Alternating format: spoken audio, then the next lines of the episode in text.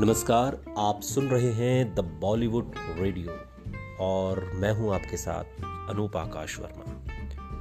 बॉलीवुड के गलियारों में आजकल एक नया ट्रेंड चल निकला है और वो ट्रेंड है बायोपिक का ट्रेंड हर फिल्मकार किसी न किसी मशहूर इंसान की बायोपिक पर काम कर रहा है और हर एक्टर किसी न किसी बायोपिक पर काम करना चाहता है। और इसी कड़ी में रिचा चड्ढा शकीला के साथ सामने है।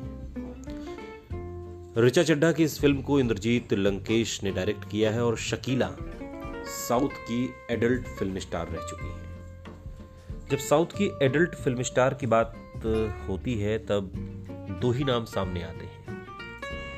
एक नाम है सिल्क स्मिता का और एक नाम है शकीला। सत्तर के दशक में सिल्क स्मिता का जो जादू नब्बे के दशक तक चला, उसके बाद ये कमान शकीला के हाथ आई।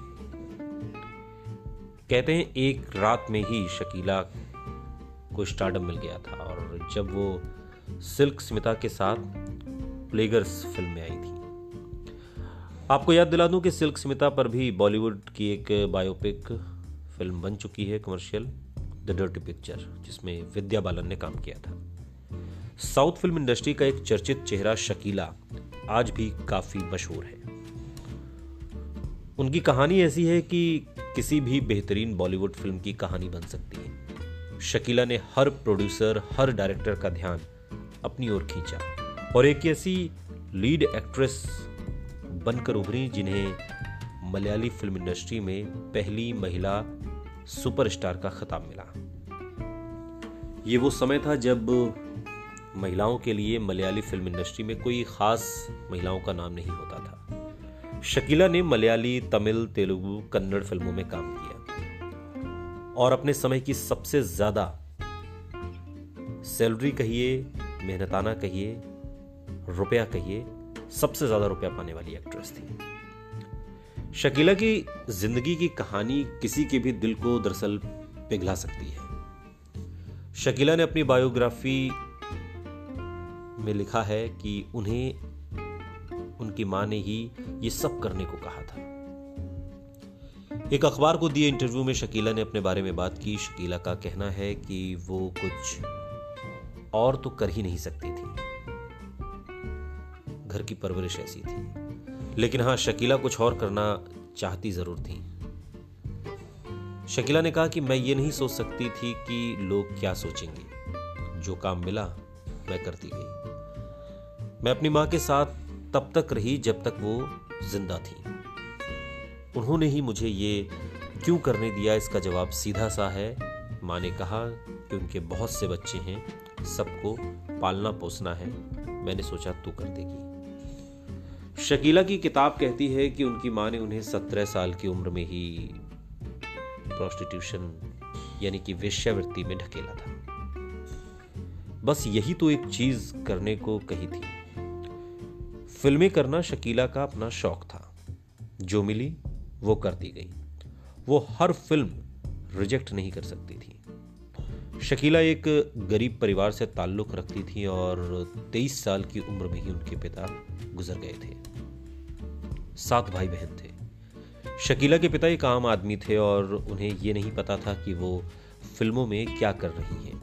वो सिर्फ़ एक भाई सलीम से ही बात करती थी। बाकी एक बहन से उनकी बात नहीं होती थी और बाकी अब कोई ज़िंदा नहीं है। शकीला ने अपने एक इंटरव्यू में बताया कि उन्हें ये भी पता नहीं होता था कि उनकी बॉडी डबल इस्तेमाल हो रही है। जब फ़िल्में उन्हें बताई जाती थीं तो लगता था कि सिर्फ़ एक लव सीन है और बाकी रोना धोना। लेकिन जब फ़िल्म बनती थी तो काम कुछ अलग होता था। उन्हें यह भी पता नहीं होता था कि उनकी बॉडी का डबल इस्तेमाल हो रहा है और न्यूड सीन भी दिए जा रहे हैं। छह महीने बाद उन्हें पता चला कि उनकी बॉडी का डबल इस्तेमाल हो रहा है। डायरेक्टर को बस उनके चेहरे के एक्सप्रेशंस चाहिए थे और कुछ नहीं। बाकी काम वो खुद ही कर लेते थे।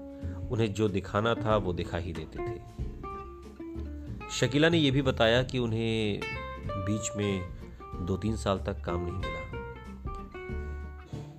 उन्हें कहा जाता था कि वो किसी फ़िल्म में काम करेंगी तो वो ब्लू फ़िल्म होगी।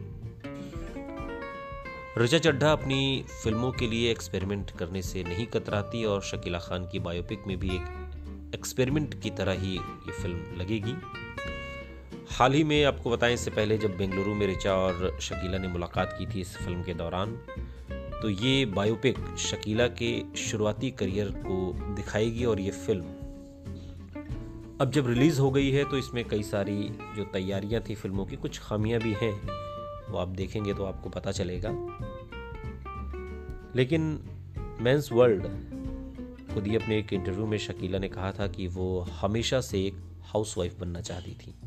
बच्चों के लिए खाना बनाना, सफ़ाई करना, पति का इंतज़ार करना। लेकिन ज़िंदगी को कुछ और ही मंजूर था। शकीला की कहानी उन महिलाओं की कहानी है जिन्हें ज़िंदगी बहुत से दुख देती है और उन्हें अपने लिए खुद खड़ा होना पड़ता है।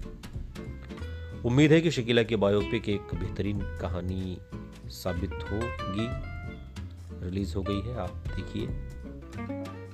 फ़िल्म कैसी है? वाकई, शकीला की कहानी सिल्क स्मिता से आगे की कहानी है। सुनते रहिए द बॉलीवुड रेडियो।